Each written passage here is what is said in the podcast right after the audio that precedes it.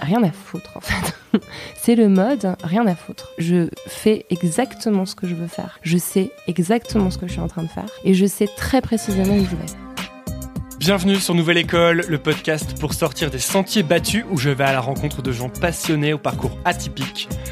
Cette semaine, j'accueille Lauren Bastide. Vous la connaissez peut-être. Lauren est journaliste, ex-rédactrice en chef au Elle, reconvertie dans les podcasts.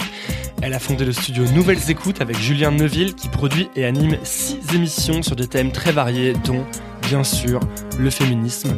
Car oui, Lauren Bastide anime le podcast La Poudre qui persiste à être loin devant Nouvelle École au classement iTunes. Je voulais tout savoir sur Lauren Bastide, qu'on entend finalement assez peu s'exprimer sur elle-même. On revient sur les origines de la poudre, on parle de son passage au Grand Journal et de son désamour progressif pour les médias traditionnels. Cet épisode était aussi mon cours de féminisme à domicile. Je lui pose toutes les questions de la poudre, je la questionne aussi sur ses techniques d'interview et je fais mon maximum pour qu'on parle d'elle. Ça marche pas mal. J'ai adoré cette discussion, je suis trop content d'avoir eu Lauren Bastide sur Nouvelle École. Maintenant, n'oublions pas l'essentiel, abonnez-vous à Nouvelle École sur iTunes, sur votre application podcast préférée, on a du retard à rattraper. Merci et surtout, bonne écoute. Bon bah commençons, eh bien salut Lauren Bastide. Salut Antonin. Merci de venir sur Nouvelle École. Je te présente, je pense que les gens en fait te connaissent, surtout les gens qui écoutent des podcasts, mais je te présente quand même. Tu es journaliste ?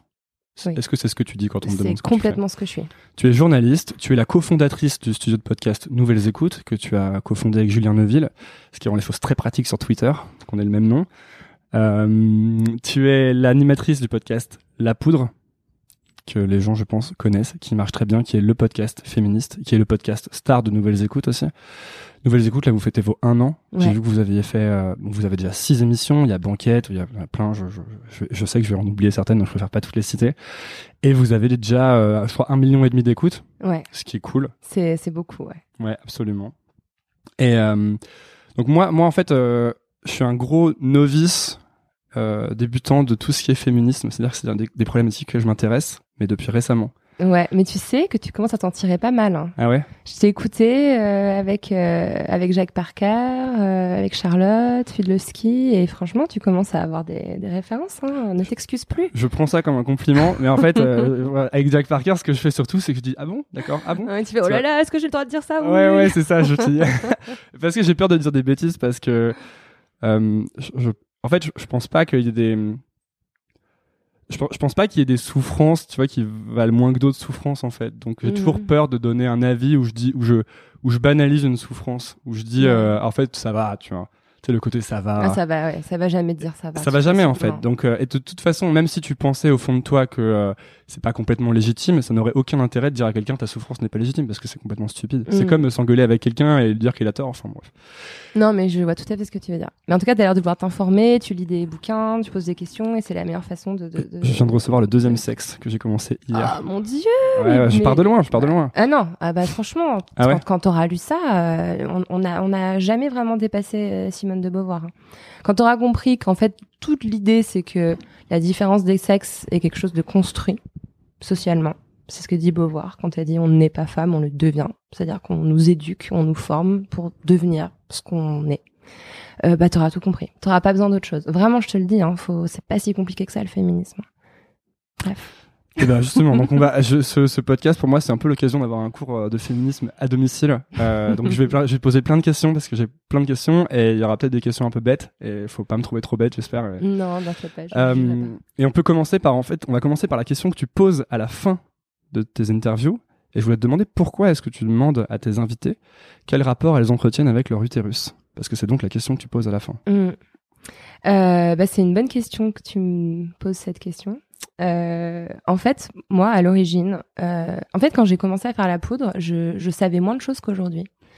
Je me suis beaucoup renseignée, je me suis beaucoup nourrie d'écrits féministes depuis le début, depuis un peu plus d'un an en fait. J'ai commencé à enregistrer en avril 2016, donc ça commence à faire.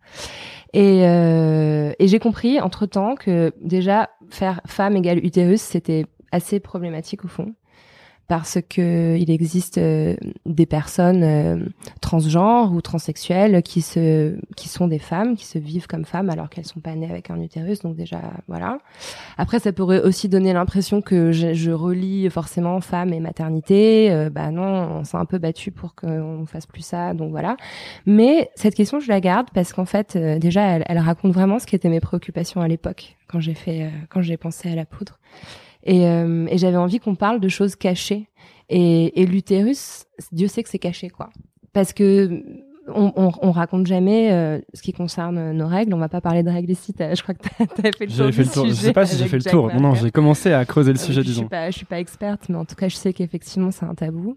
Et puis j'avais aussi envie de parler de la dépossession, notamment quand on est enceinte ou quand on accouche ou même quand on va simplement chez le gynécologue, de cette partie de notre anatomie qui est complètement... Enfin, moi, je m'attendais à ce qu'on parle de césarienne et de règles douloureuses, quoi. Et bizarrement, les femmes, elles répondent toujours quelque chose de très différent quand je leur pose la question. Elles ont toujours des réactions assez surprenantes. Et pour moi, c'est toujours dur de la poser. Pourquoi ? Bah, je sais pas, c'est pas facile de poser cette question, hein, vraiment. Hein. Faut, enfin, quand tu fais à Najat Vallaud-Belkacem au ministère de l'Éducation et que tu fais, allez, 1, 2, 3, je la pose. C'est un petit défi aussi que je me mets à moi-même en la posant. Et est-ce qu'il y a eu des réponses qui t'ont vraiment surprise? Sur l'utérus, laisse-moi me réfléchir. En fait, celle qui me vient à l'esprit, c'est l'émission que je vais mettre en ligne demain. De toute façon, ça sortira ensuite. Ça sortira après, c'est Sophie Fontanel. Mais j'ai pas envie de faire de spoiler, faut écouter l'interview. Mais j'ai fait « Ah ouais, d'accord ». Bon bah, petit teaser pour... Tu dis que c'est une question qui incarnait pas mal les préoccupations que tu avais au moment où tu as commencé à penser à La Poudre. Pourquoi en fait, donc quelles étaient ces préoccupations et pourquoi tu as voulu lancer La Poudre? La préoccupation première de La Poudre, c'est qu'on entende parler des femmes. C'est aussi simple que ça. J'avais vraiment, en fait, j'ai découvert à travers le collectif Prenons la Une. À l'époque, j'en faisais pas partie.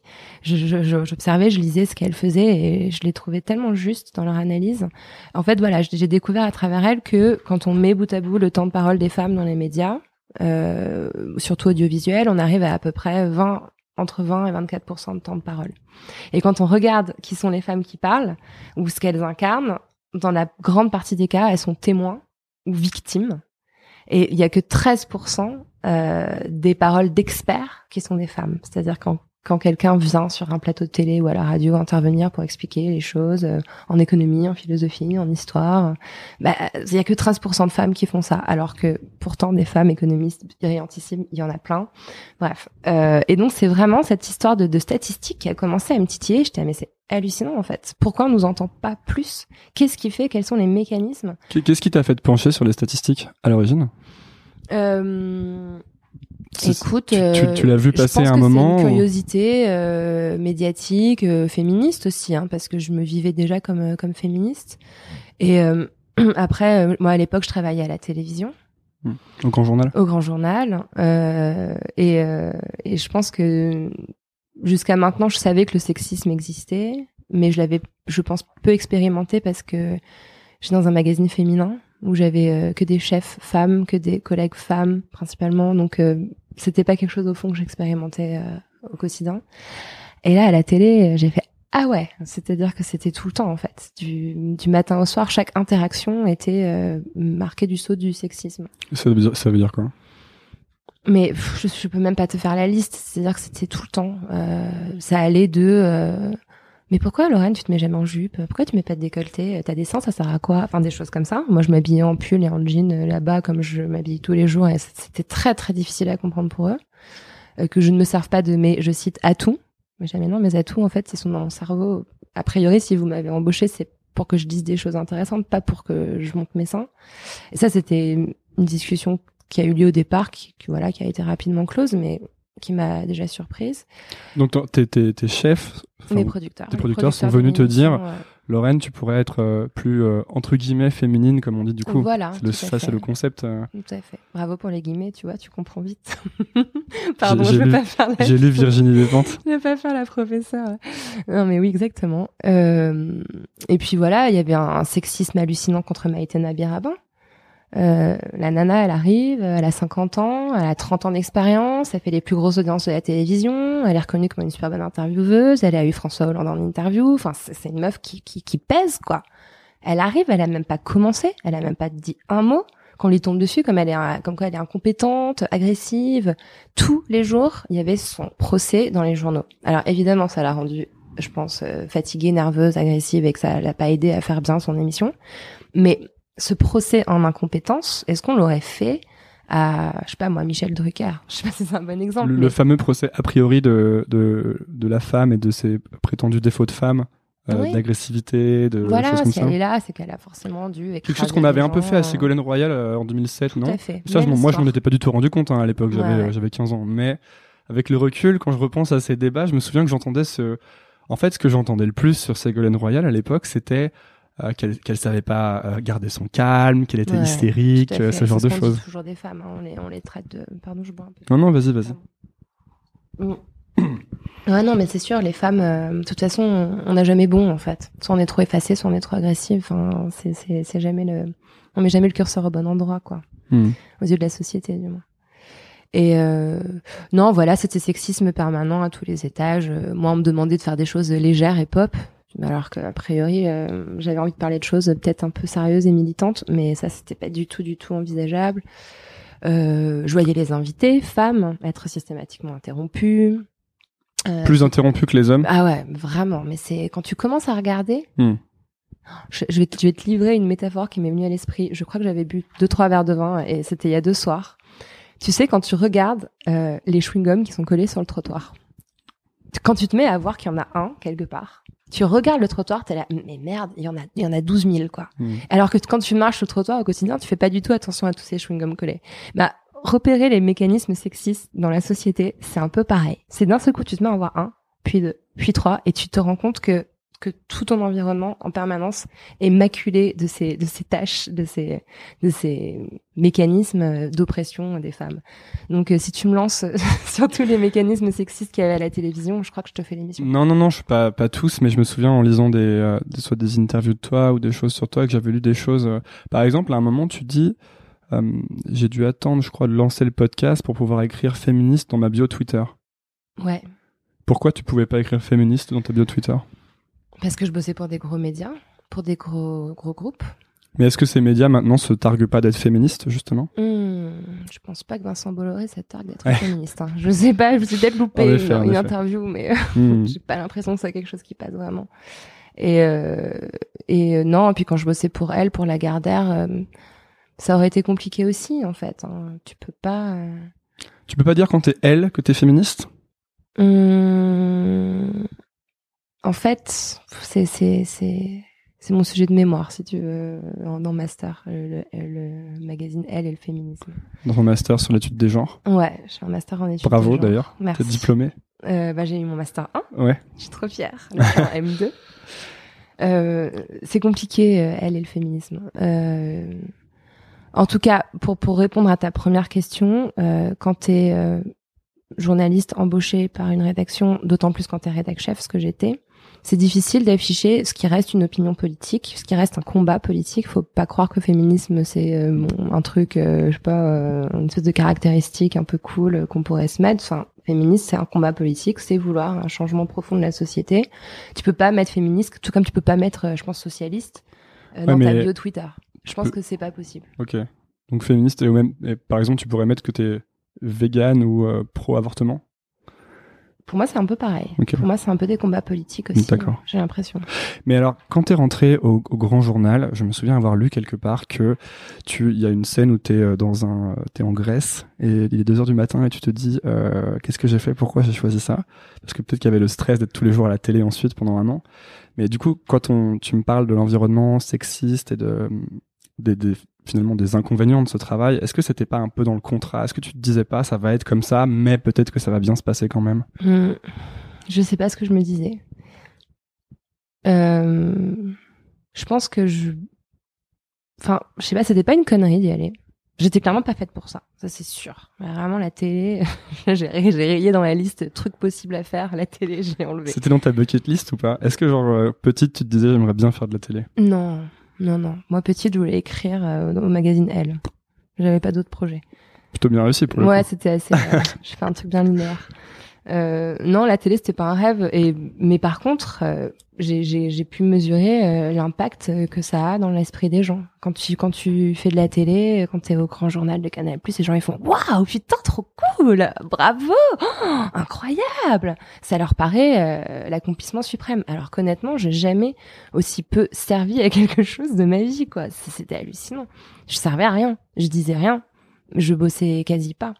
Pourquoi ? Parce que c'était fait pour toi, le travail était fait pour toi ?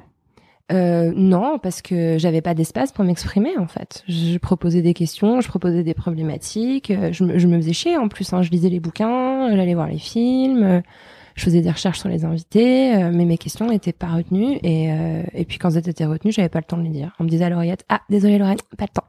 Souris ! C'est vrai ? Ouais. Bah, on me disait de sourire ? Non, j'exagère, on me disait pas de sourire. Mais on me faisait, ça va Lorraine ?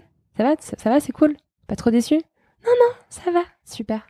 Et je souriais. En fait, t'essayais de faire ton vrai métier de journaliste dans un milieu qui revalorise pas exactement ça. Exactement, enfin... ouais.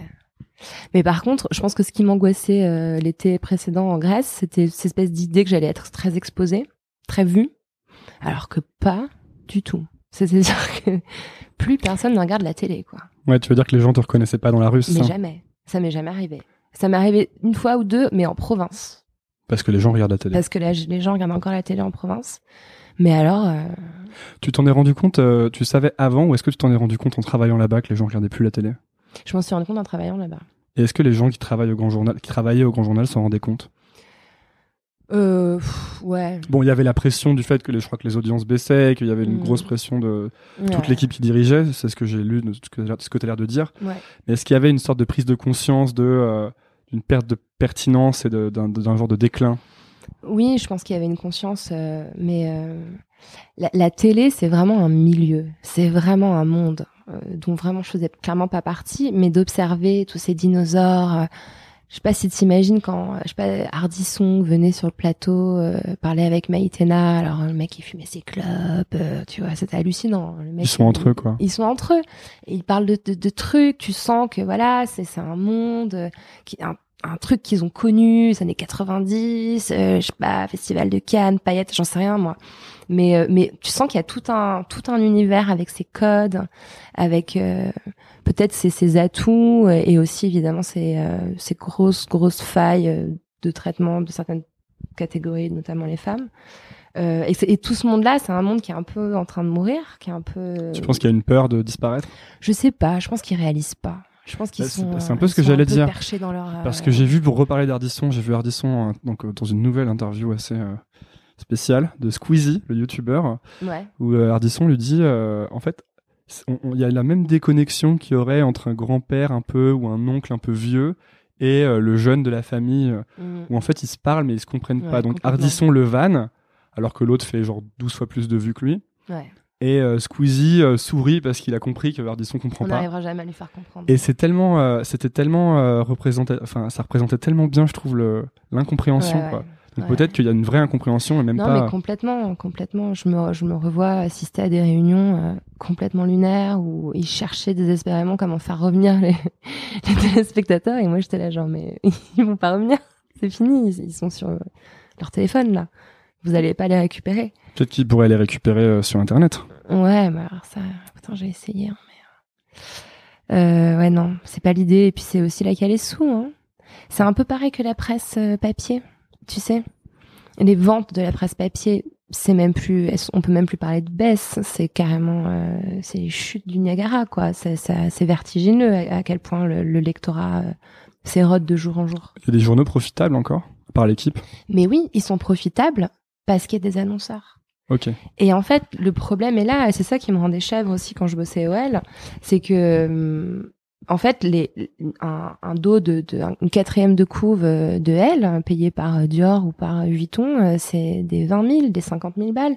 Ça rentre beaucoup, beaucoup, beaucoup de sous. Beaucoup plus de sous que n'importe quelle bannière sur un site qui ramène des sous au clic. Mmh. Donc, le paradoxe actuel des médias, c'est que tout l'argent des annonceurs continue à aller dans ces vieux formats que sont la télévision, la presse papier, alors que tout le public est parti sur des contenus gratuits sur Internet. Pourquoi ? Parce qu'il y a un retard, il y a un délai dans la réaction des annonceurs à comprendre que les gens ne sont plus là, tu crois ? Parce que ça se fait comme ça, parce que ça se faisait comme ça Je pense que ou une symbolique peut-être aussi d'être sur la quatrième de couverture du magazine. Ouais, il y a un côté prestige, ça c'est sûr. C'est sûr que les marques préfèrent être dans le magazine papier que sur le site, elles trouvent ça plus prestigieux. Ouais.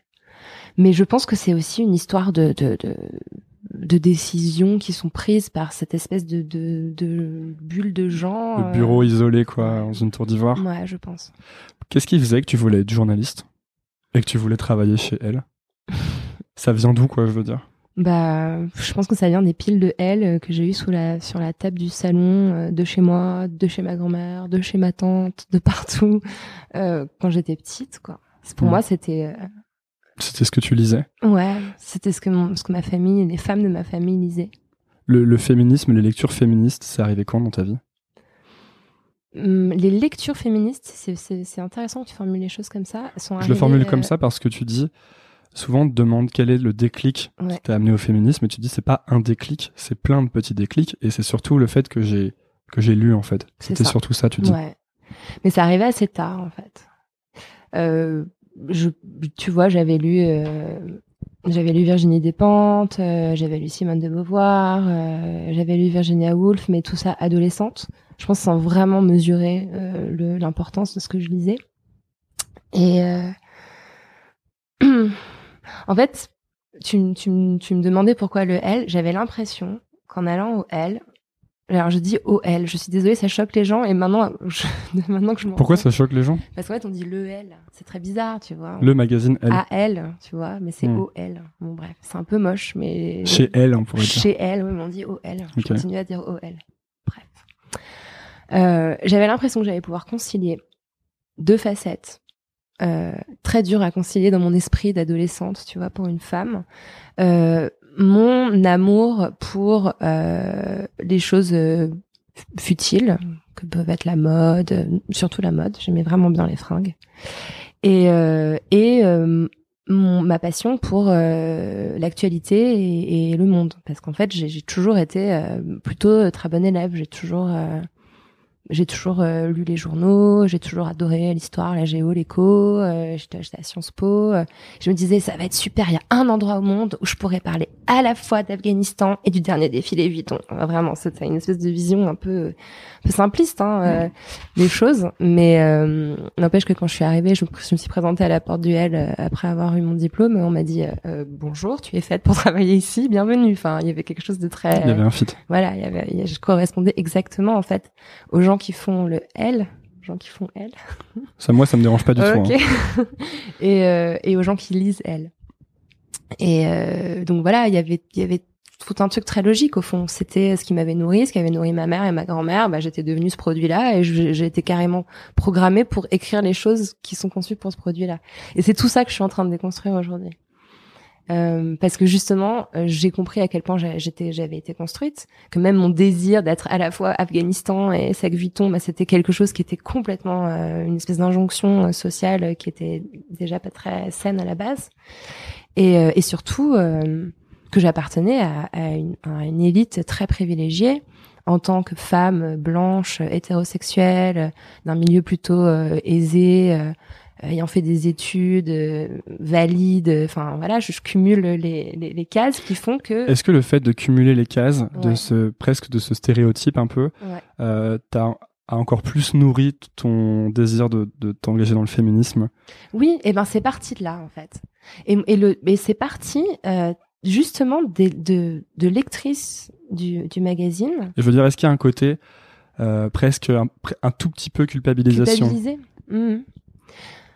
Peut-être, pas vraiment. Moi, je culpabilise quand je vois Enfin, j'ai une espèce de culpabilité de bobo, de merde quand je vois les migrants sur les radeaux. Je me dis putain, c'est pas possible. Moi, mon souci, c'est de savoir si j'aurai le temps de passer récupérer, je sais pas quel produit frais, rue des Martyrs, me chercher mes enfants à l'école. Enfin, tu vois, ça c'est l'histoire de la vie. Hein. Non, mais voilà, moi, cette culpabilité-là qui est pas très, comment dire, productive, je la ressens. Mais là, c'est moins une culpabilité qu'une volonté de bien faire mon taf de journaliste. Et je me suis dit attends, mais à qui je parle? Quand je dis « nous », là, dans le « elle », genre, soi-disant « nous les femmes », de qui je parle? Et il y a eu plusieurs scandales qui ont éclaté. Par exemple, les filles grosses, enfin, qui s'appellent comme ça, enfin, qui dénoncent la grossophobie, qui nous ont interpellés, moi particulièrement, parce que j'avais écrit un article, en me disant « Attendez, dans le magazine « Elle », vous faites un spécial ronde, vous mettez des femmes qui font du 42. C'est la taille moyenne des femmes françaises. Vous êtes au courant qu'il y en a qui font du 52? Vous êtes au courant qu'on existe, qu'on est là, qu'on a le droit de s'habiller, nous aussi. Et j'ai fait, putain, elles ont tellement raison, quoi. Après, il y a eu un autre scandale où il y a eu un article qui n'était pas écrit par moi, qui parlait des femmes noires, en disant, youpi, les femmes noires sont au top du style en ce moment, avec exemple par Michelle Obama, Solange Knowles et je sais plus quel styliste. Et genre, évidemment, bah, y a des associations de femmes noires, des blogueuses noires qui ont fait, mais vous déconnez, c'est du pur racisme, votre truc. Et c'est en fait, à force d'être interpellé... Pourquoi c'est du pur racisme? Je demande vraiment naïvement parce que je suis pas sûre de...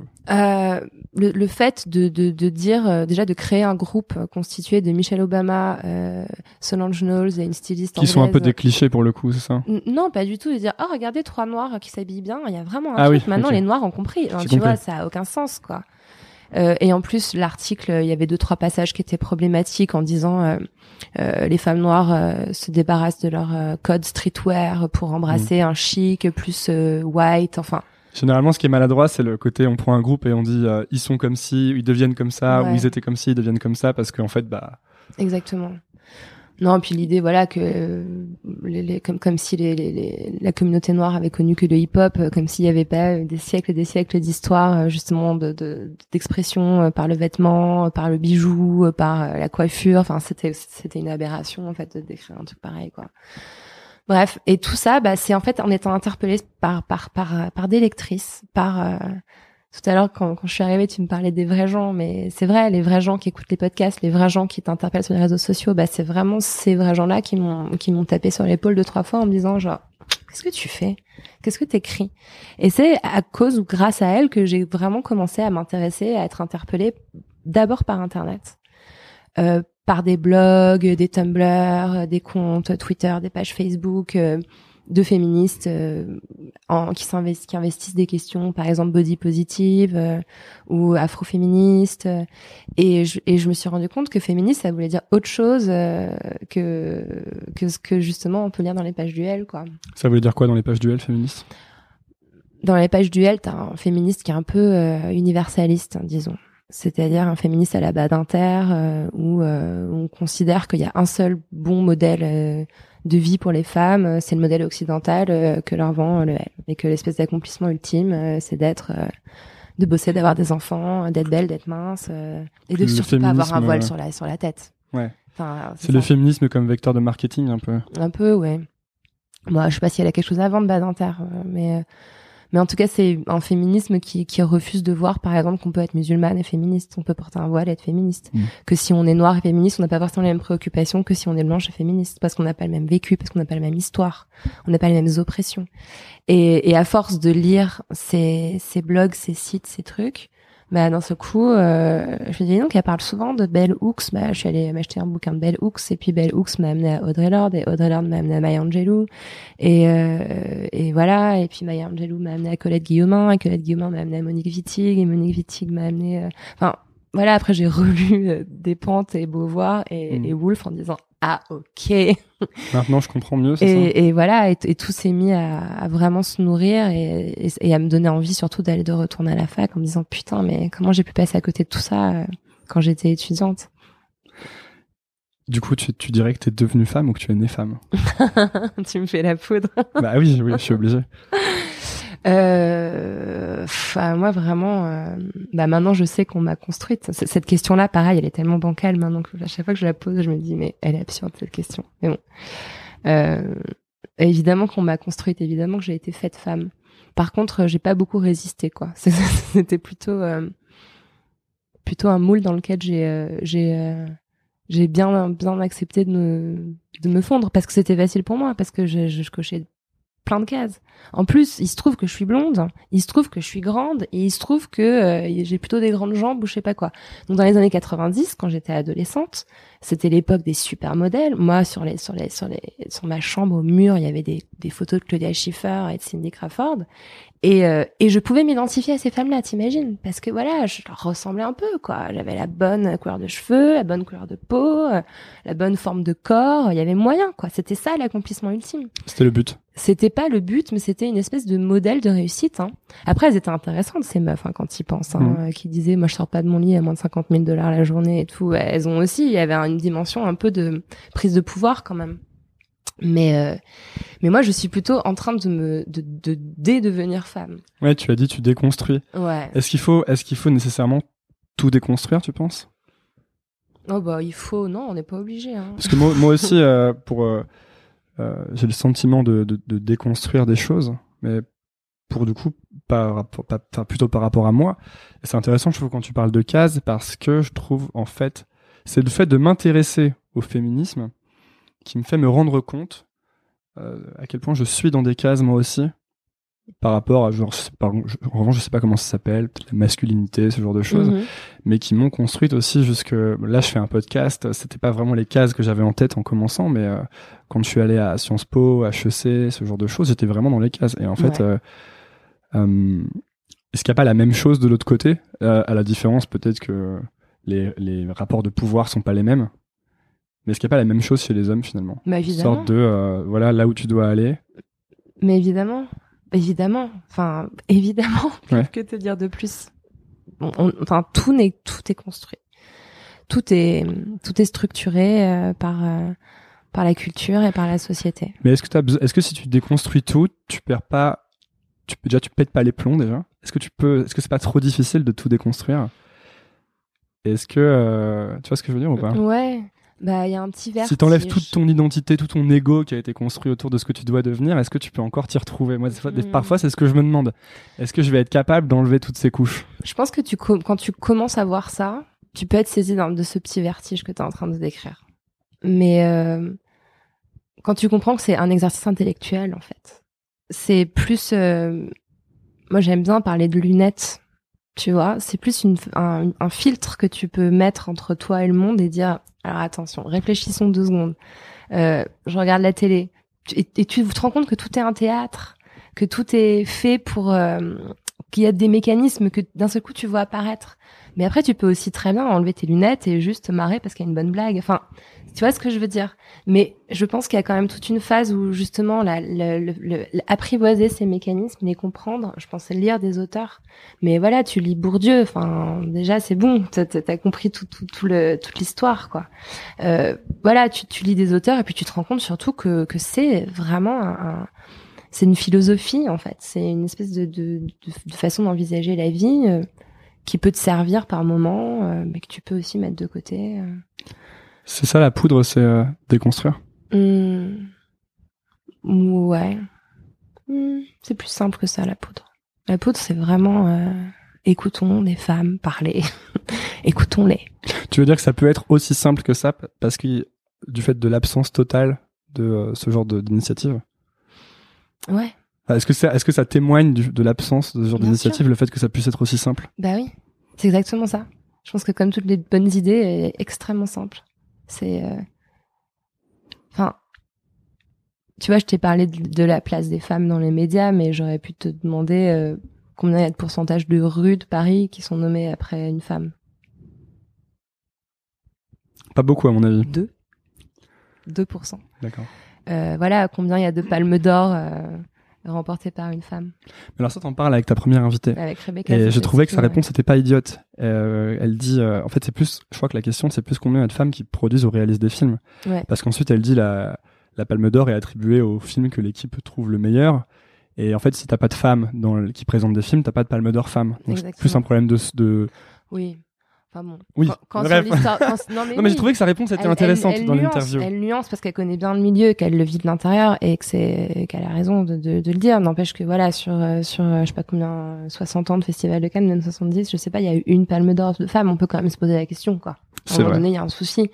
Voilà, enfin, ça marche dans tout, la littérature, tu prends n'importe quel milieu, la science, l'économie, on est toujours sous-représenté. Et je trouve que des récits d'hommes, on en a beaucoup. Des hommes qui nous racontent leur enfance, d'où ils viennent, leurs souffrances, leur bonheur, leurs espoirs, leurs luttes, leurs machins. On a tout. Enfin, on a plein de bibliothèques, quoi. Non, mais sérieusement. On a tout Balzac, tout Truffaut. Enfin, j'en sais rien. Des hommes qui parlent, on en a plein.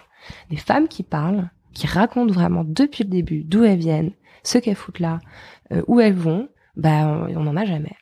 Et je sais pas, par exemple, quand on écoute Latifa Ebn Ziaten, qui est, enfin, je sais pas si tu l'as écouté. Si, d'ailleurs, tu m'as dit dans le mail que tu l'avais écouté. J'ai trouvé que je crois que c'est l'épisode qui m'a le plus touché, mais parce que elle parle de quelque chose qui est tellement difficile, mais j'ai trouvé qu'il y avait, en fait, pour moi, c'est presque le moment le plus beau que j'ai entendu dans La Poudre, parce que ce qui est vraiment fort, c'est que elle est tellement triste, et en même temps, tu sens qu'elle pardonne vraiment. Mm.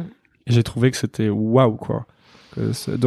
Pour rappeler rapidement, son fils a été assassiné par Mohamed Merah et il était militaire, et elle te raconte évidemment très émue la vie de son fils et la mort de son fils, et elle te dit Mohamed Merah, je crois que toi tu lui demandes plus ou moins si elle lui en veut ou quelque chose comme ça, et elle te dit non, je pardonne parce que je vois qu'il sourit sur la vidéo, enfin je vois qu'il sourit mais je sais qu'il souffre.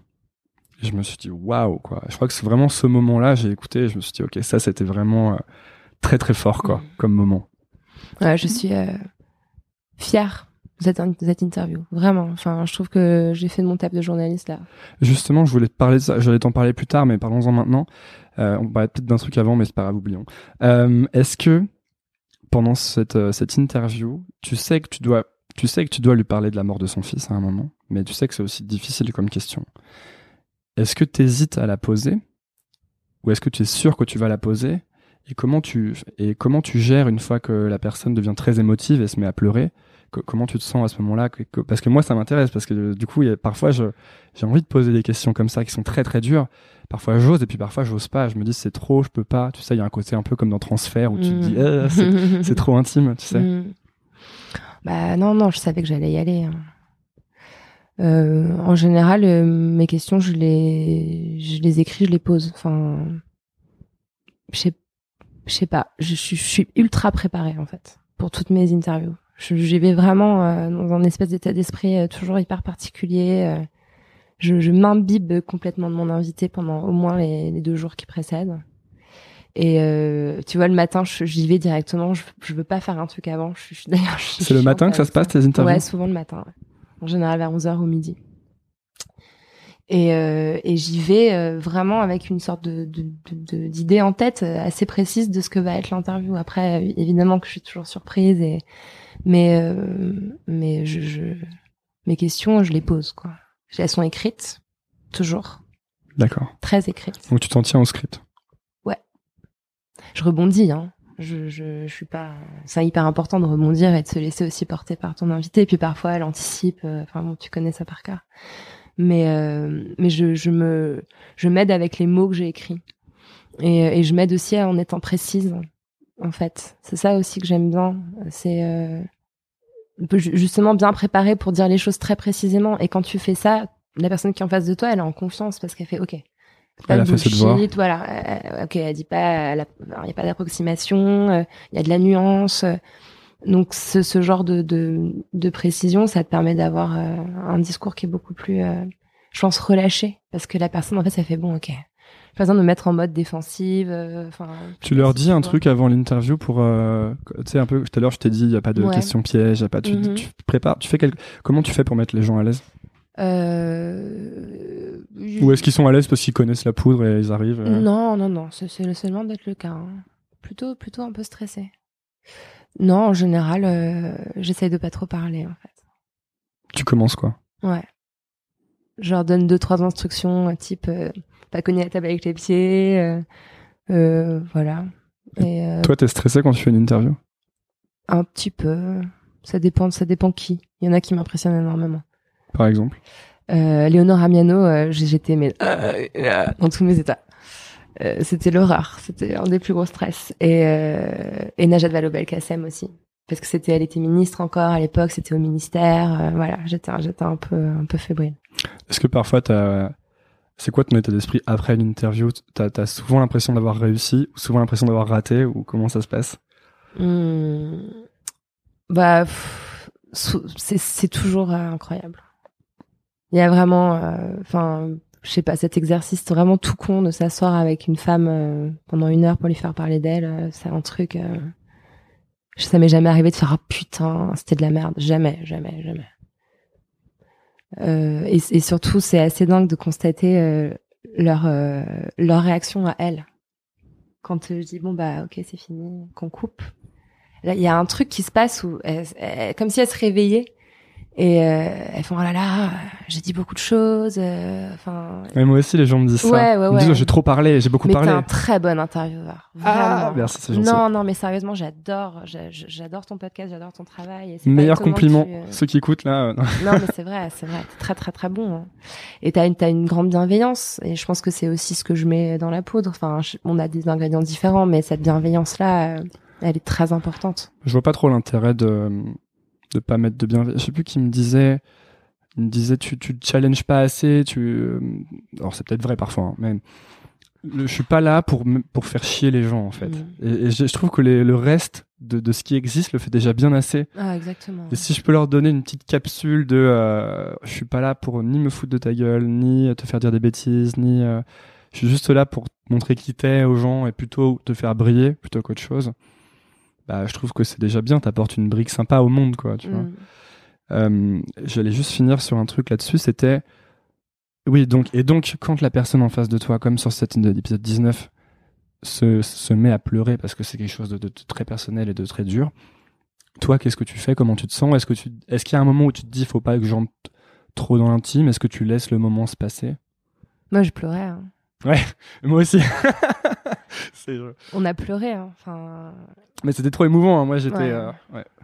Moi, pendant l'interview, je pleurais. C'est-à-dire que j'ai passé toute l'interview à avoir les larmes qui coulaient, mais il y avait une espèce de truc de surmoi journalistique qui m'empêchait d'avoir la voix qui tremble et j'étais là, allez on avance, on y va. Mais je pleurais. Et je pense que l'émotion dans mes yeux, elle la voyait et elle la percevait. Donc, c'est peut-être ça qui aide à ce qu'il n'y ait pas de malaise du coup. Ouais. Je pense. Mais je pense que c'est surtout elle, hein. Elle est incroyable cette femme. Elle a un charisme.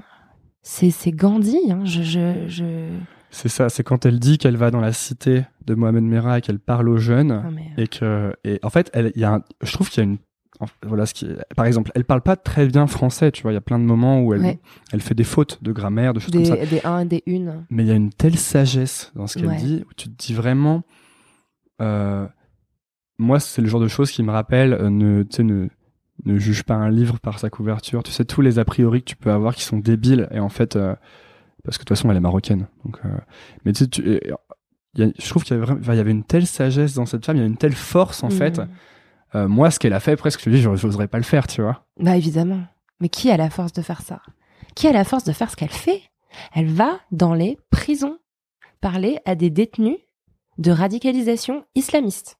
Non mais, la meuf est peut-être la personne qui fait le plus chier Daesh au monde, quoi. Elle va avoir des détenus qui sont border de prendre une Kalachnikov en sortant, leur disant « Mec, fais pas ça, réfléchis, écoute mon histoire, écoute ton cœur, la vie est belle, tu es beau. » Elle dit ça. Hein, en fait, elle est bienveillante, quoi. Ah ouais, elle est pur amour. Pur amour. Et en fait, je commençais à évoquer cette interview pour parler de la démarche de la poudre, qui est quand tu écoutes Latifa Ibn Ziaten, que tu te rends compte qu'elle a eu une enfance avec des parents divorcés dans les années 60 au Maroc, à une époque où c'était quelque chose qui était complètement, très très rare, quoi, en tout cas, qu'elle a perdu sa mère à l'âge de 9 ans. Tu comprends d'où elle vient. Tu te dis, ok, la meuf. Elle a quand même derrière elle aussi un vécu, des trucs qui l'ont construite très très tôt, comme une putain de warrior, quoi. Et voilà. Et quand on la voit juste elle, on peut la confondre avec je sais pas, notre voisine de bus, quoi. Elle a quelque chose de très banal au fond quand on la croise physiquement. Puis on pourrait en plus rajouter des tas de préjugés racistes parce qu'elle est marocaine, parce qu'elle porte un voile sur les cheveux, parce que elle représente je sais pas quel passé colonial de la France, etc. Et en fait, bah non, tu ouvres le micro, tu écoutes sa putain d'histoire, tu te rends compte qu'elle est unique et tu enlèves tous tes préjugés. Et c'est ça La Poudre aussi. Mmh. Et c'est pour ça que dans La Poudre, il y a aussi des femmes avec une grande diversité de culture. Oui, c'est très varié, ça c'est vrai. Je regardais tout à l'heure encore la liste des invités, parce que tu vas d'une réalisatrice, une ministre, t'as vraiment des gens qui viennent de tous les horizons, quoi. Ouais, et puis des femmes qui sont musulmanes, catholiques, athées, qui viennent d'un milieu très riche, très pauvre, qui sont nées en France ou qui sont nées à l'étranger. Enfin, j'essaye de justement pas faire l'erreur que j'ai énoncée tout à l'heure, qui était pour moi celle du Elle, de dire voilà la femme, c'est ça. Non. Alors pourquoi t'as choisi de les vouvoyer ? C'est une question que je voulais te poser aussi. Bah écoute... Parce que le premier épisode, il est marrant parce que c'est ta pote, en fait. C'est ma pote. Et à un moment, vous parlez, tu la vouvoies, et d'un seul coup, vous commencez à vous dire tu pendant une minute, et toi, tu reviens ensuite au vouvoiement. J'ai oublié, je pense. Mais... Ouais. Bah écoute, je sais pas. J'aime bien le vouvoiement, moi. J'ai du mal à tutoyer. Je suis un peu old school. J'aime bien le vouvoiement. J'aime bien ce que ça instaure aussi. Tout de suite, quand on vouvoie les gens, on a une façon de s'exprimer qui est aussi différente. On choisit d'autres mots, je trouve. C'est possible, parce que moi, je sais que je fais souvent le...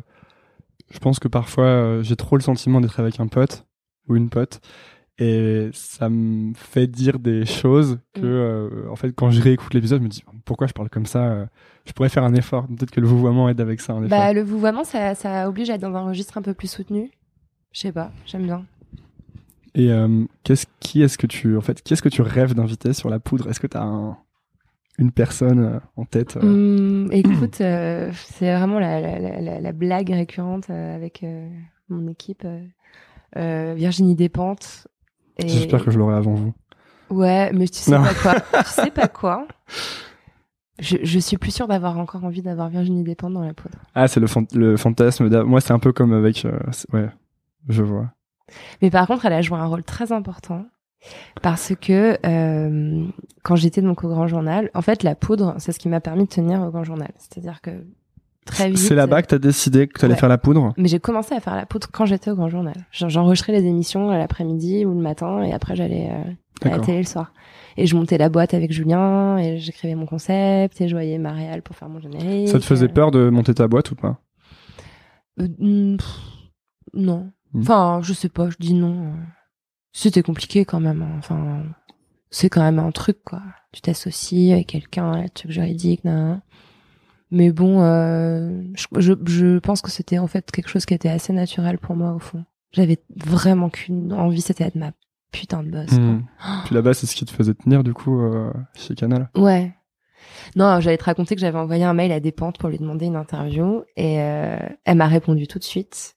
En me disant j'adore la radio, j'adore les podcasts, votre concept a l'air incroyable, allez-y, foncez. Je suis pas dispo tout de suite, je suis en train d'écrire la fin de Vernon Subutex, mais dès que j'aurai terminé mon manuscrit, je viendrai vous voir. Et elle m'a donné en fait le coup de boost, quoi. Je me suis dit OK, Despentes trouve que mon idée est géniale. C'est marrant, mais je trouve qu'il y a un genre de karma comme ça. Quand je dis ça aux gens, ils me regardent toujours avec des grands yeux, mais toutes les fois où j'ai voulu arrêter Nouvelle École, où je me suis dit c'est trop difficile, ça sert à rien, tout le monde s'en fout, et bien à chaque fois que j'ai fait ça, ce qui arrivait quand même 3 ou 4 fois, il y a toujours un truc qui s'est passé, genre je reçois la réponse d'un gars que je voulais trop interviewer, qui me dit pas de problème, tu vois. C'est fou, quoi, vraiment. Où je croise quelqu'un dans la rue, une fille que j'avais pas vue depuis 5 ans, on était à l'IEP de Grenoble ensemble, qui me dit Nouvelle École c'est trop bien, etc. Je fais comment tu peux connaître ça ? Mais tu vas pas arrêter. Par contre, arrête d'en faire un par semaine, c'est beaucoup trop tard. Ah non, je continue. Non, mais là, je suis très, très bien là. Parce que c'est énorme. Moi, j'en fais un tous les 15 jours. J'ai à peine le temps de respirer. Ouais, mais je sais pas, j'aime bien cette... En fait, mon problème, c'est que dès que je laisse de la place dans mon emploi du temps, j'ai l'impression que je fais pas assez de trucs. Alors, il faut que je trouve une sorte d'équilibre. Parce que, je disais ça récemment dans un épisode, mais j'en mets toujours trop pour le temps que j'ai disponible. Mais dès que je me dis, je fais trop de trucs, faut que je prenne un break et que j'enlève quelque chose, là, je me dis, Tu fais rien de ta vie en tout cas. Ouais, mais je suis pareil que toi. Tu vois, donc c'est un équilibre. Et un par semaine, ça me fait un bon équilibre là-dessus. Parce que si j'en faisais un tous les 15 jours, je me dirais pourquoi t'en fais pas un par semaine? T'es vraiment. Tu vois. Non, mais je suis carrément comme toi là-dessus. Alors, vraiment, moi je suis vraiment la meuf. Hein. Ouais, Enfin, en arrêtant d'être salariée, je me suis dit ok, donc je vais créer une boîte, lancer un podcast, reprendre mes études parce qu'au cas où je m'emmerde. Et je me suis dit un peu pareil que toi, une espèce de peur du vide qui est un peu. Mais ouais, je sais pas pourquoi on remplit comme ça. Pour les gens qui écoutent, parce qu'on a dit 1 heure, il reste 10 minutes. Comme... Pour les gens qui écoutent cet épisode, qui sont comme moi, qui sont des noobs du féminisme, qui s'intéressent à ça, qu'est-ce qu'il faudrait qu'ils lisent en fait? Puisque tu as dit que c'était surtout des lectures. C'est bien de lire Despentes et Beauvoir comme toi. C'est un bon départ. Mmh. Et je sais pas, il y a plein d'auteurs à lire. Moi, j'ai adoré lire Charlotte Perkins Gilman, La Séquestrée, The Yellow Wallpaper en anglais. Mais je recommande aux gens d'aller sur le site de La Poudre lit. Attention au moment. C'est vrai que vous avez alors vous avez un club et tu dis que tu n'aimes pas le mot club. Pourquoi tu n'aimes pas le mot club? Je sais pas, ça fait fermé, ça fait non, j'imagine des canapés chez Starfield, des mecs qui fument le cigare moi avec le mot club, mais j'ai pas. Il y avait un côté genre il faut avoir une carte pour rentrer. Alors que non, c'est tout l'inverse, c'est genre plus il y en aura, mieux ce sera quoi. Comment t'as vécu les événements récents de MeToo, de J'adore comme tu me fais toutes tes questions en accéléré. Non, je te fais pas en accéléré. Je me rends juste compte qu'il y a un bloc qui va passer à l'as. Si tu veux, je peux rester une heure et quart. Enfin bref. Non, mais alors MeToo. Oui, non, mais attends, incroyable. Ok, on a affaire à un moment historique. C'est Geneviève Fraisse. Tiens d'ailleurs qui lire. Très bonne idée, Geneviève Fraisse. Geneviève Fraisse qui dit que dans sa vie, c'est une dame qui doit avoir 60 ans, elle dit voilà, moi j'ai vécu 3 moments très importants pour les droits des femmes, le droit à l'avortement, la parité en politique et MeToo. Parce que là, ce qu'il est en train de se produire, c'est 2 choses. C'est que il y a une prise de parole dans un endroit qui était particulièrement silencié. C'est-à-dire que la parole des femmes sur le viol ou sur l'agression sexuelle ou le harcèlement était par définition zéro.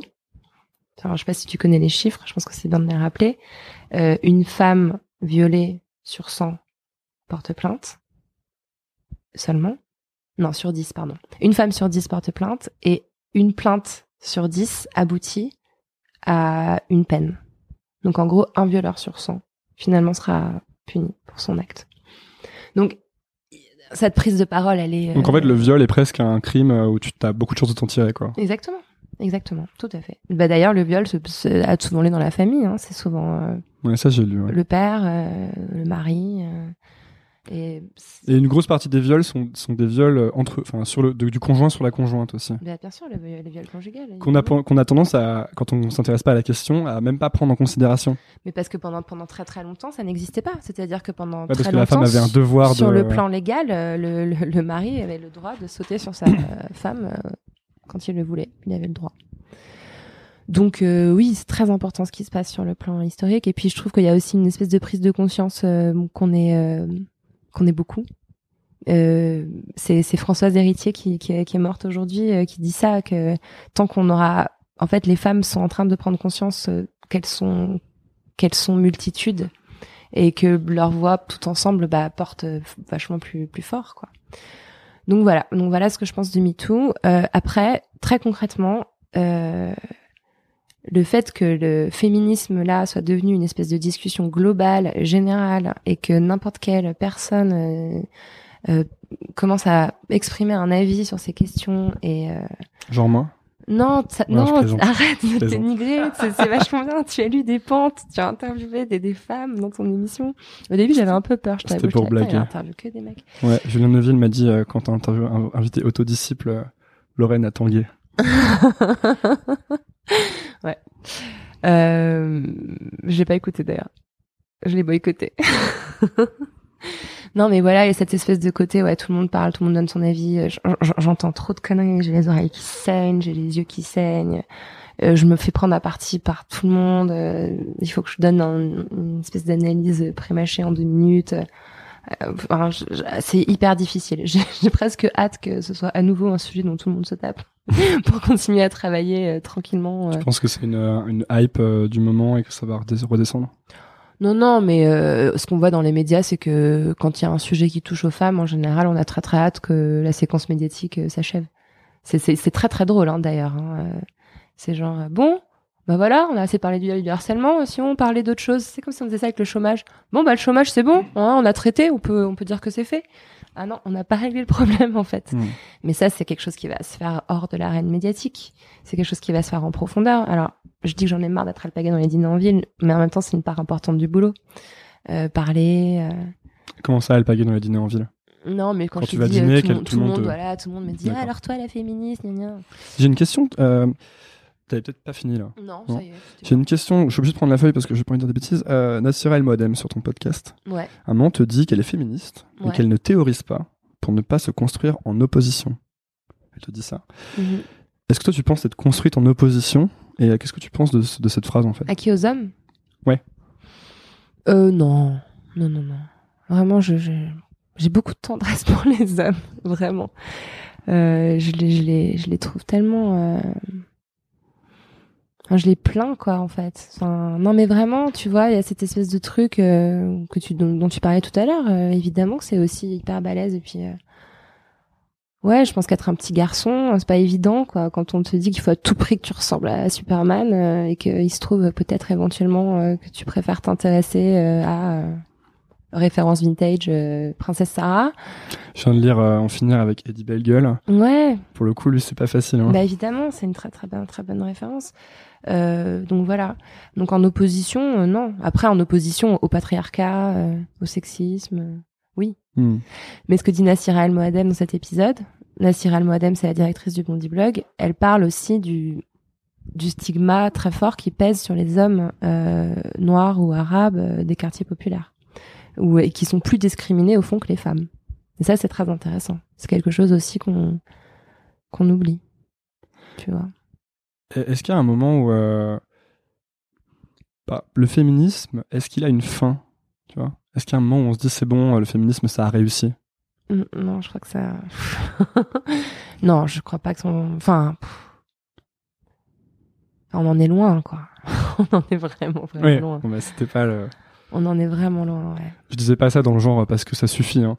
Mais vraiment pour... Bah, quand on sera à une égalité de droit parfaite, quand on sera payé exactement de la même façon que les hommes, quand on aura une maîtrise totale de nos corps, quand on sera plus violé et harcelé... Tu dis que le cœur du problème, c'est le corps de la femme. Mm-hmm. Oui, évidemment. C'est la base de tout. C'est ce que dit Françoise Héritier aussi, d'ailleurs. L'anthropologue qui est décédée aujourd'hui, elle est partie de ça, en fait. Elle est partie de la distinction masculin-féminin. Elle s'est construite parce que un jour, les hommes ont compris que les femmes faisaient les bébés dans leur corps et que la seule façon de s'assurer que c'était bien leur bébé et que leur progéniture précieuse n'allait pas leur échapper, c'était d'avoir une emprise absolument totale sur ce corps. Mmh. Donc oui, tout part de ça. Comment les hommes ils peuvent faire du coup pour lutter contre ça, pour être féministe en fait ? Alors moi, je dis souvent aux hommes de se taire et d'écouter. Vraiment, c'est le meilleur service que vous puissiez rendre aux femmes, quoi. C'est tellement, tellement chiant, hein. Tu commences une phrase, il y a toujours un mec qui vient te... soit reformuler ce que t'as dit, soit te couper la parole, soit parler derrière 3 fois plus de temps que ce que tu viens de dire toi. Et vous savez pas, en fait. Vous ne savez pas ce que c'est qu'être une femme, vous ne pouvez pas savoir. C'est pas grave, on vous en veut pas. Mais écoutez, tendez l'oreille. Écoutez La Poudre, écoutez des récits de femmes, lisez des femmes, regardez des docus sur des femmes, écoutez des femmes et je pense que c'est la meilleure chose à faire. Le reste va venir tout seul, je pense. On arrive sur les petites questions de la fin, okay. Que j'aime bien. Okay.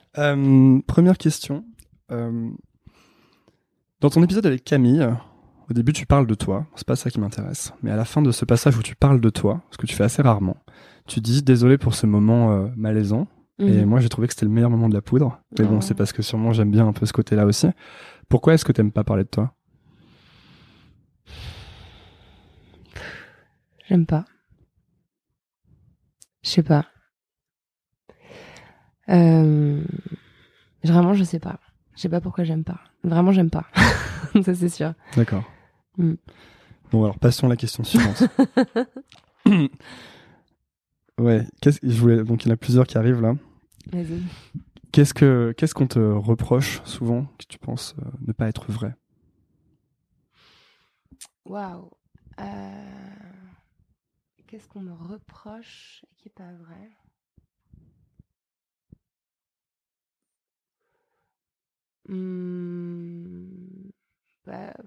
J'ai quand même tendance à croire que ce qu'on te reproche, c'est souvent vrai quand même. Non, après, on a souvent peut-être imaginé que j'étais...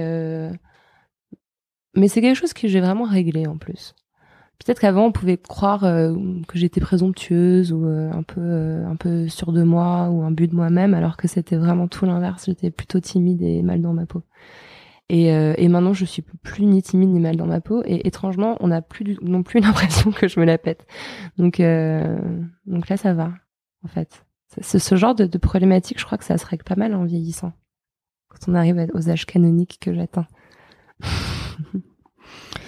Il y a une autre question, c'est est-ce que parfois, du coup en ce moment, t'as peur qu'on t'enferme ou que tu t'enfermes dans un nouveau cliché de ton rôle qui est, tu sais,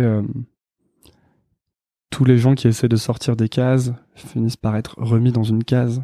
Mmh. Est-ce que t'as peur de finir dans la case parisienne, journaliste, féministe, qui fait peut-être un podcast, et qu'en fait tu sois récupéré, quoi. Tu sais, comme j'ai l'impression que la meilleure manière de tuer une cause qui t'agace, c'est de créer une nouvelle case dans laquelle tu la mets en disant regardez, maintenant on vous reconnaît. Ouais, je vois très bien ce que tu veux dire. Je sais pas.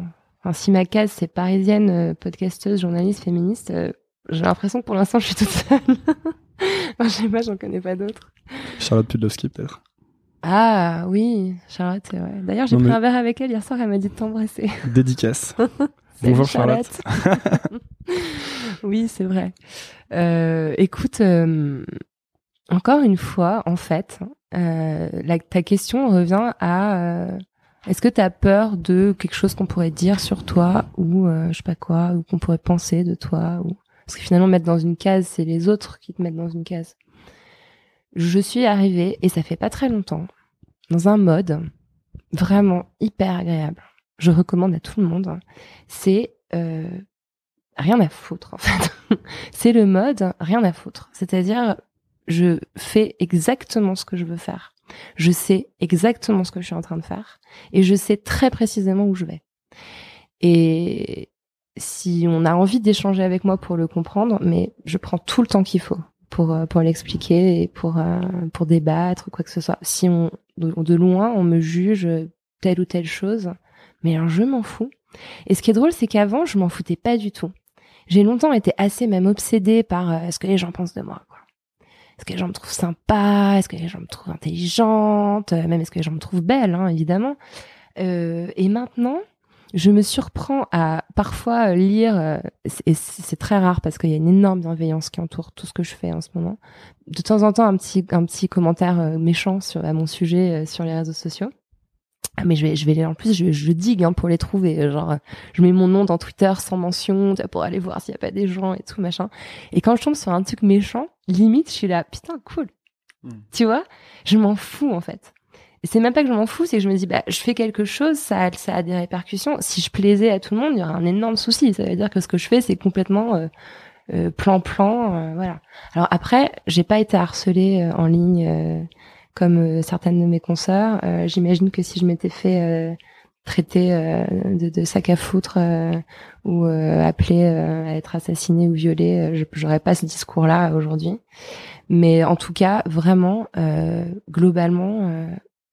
je me fous bien de savoir ce qu'on pense de moi. Sans doute que c'est un état d'esprit qui se construit aussi. Ouais, bien sûr, ça m'a pris un temps fou. attends, je suis une vétérane. Parlant de ça, justement, il y a une question que je pose souvent aux gens qui est, pour toi, du coup, qu'est-ce que tu dirais à Lauren à 25 ans qui va rentrer chez elle, en fait? T'avais 25 ans, je crois. Ouais, exactement, ouais. Je dis, change rien, ma grosse, quoi. Sérieux. Tu déchires, t'assures. Vraiment, hein. J'ai une immense bienveillance envers cette nana, putain. Dernière question. Bah, quel est ton rapport avec ton utérus? Je t'ai répondu tout à l'heure. Tu m'as donné le tien? Ah non. Non, je te demande pas pourquoi tu poses cette question. T'aurais pu me demander pourquoi, c'est quoi pour moi la poudre? Mais du coup, je te l'ai... Non, j'avais pas envie de poser cette question parce que on te l'a déjà posée, je trouve. C'est vrai que je l'ai répondu. Mon rapport avec mon utérus, écoute...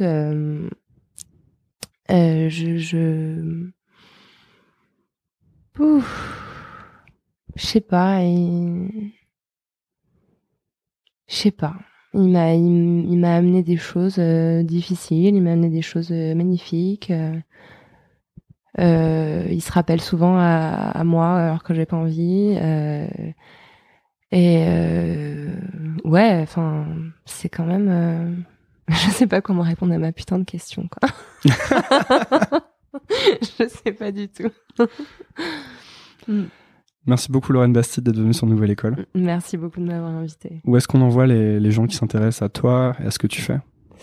On les envoie dans l'application podcast. Ils recherchent La Poudre, ils vont écouter. Et sinon... qu'est-ce que tu leur conseilles comme épisode, en premier épisode? Ah, premier...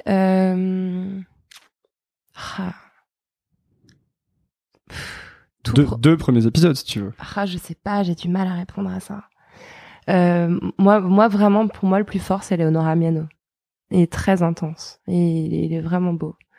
Et j'aime bien aussi...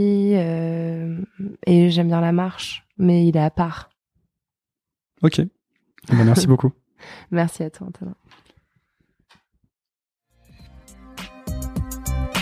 Merci d'avoir écouté. Si ça vous a plu, pensez à vous abonner sur iTunes ou Apple Podcast en cherchant Nouvelle École.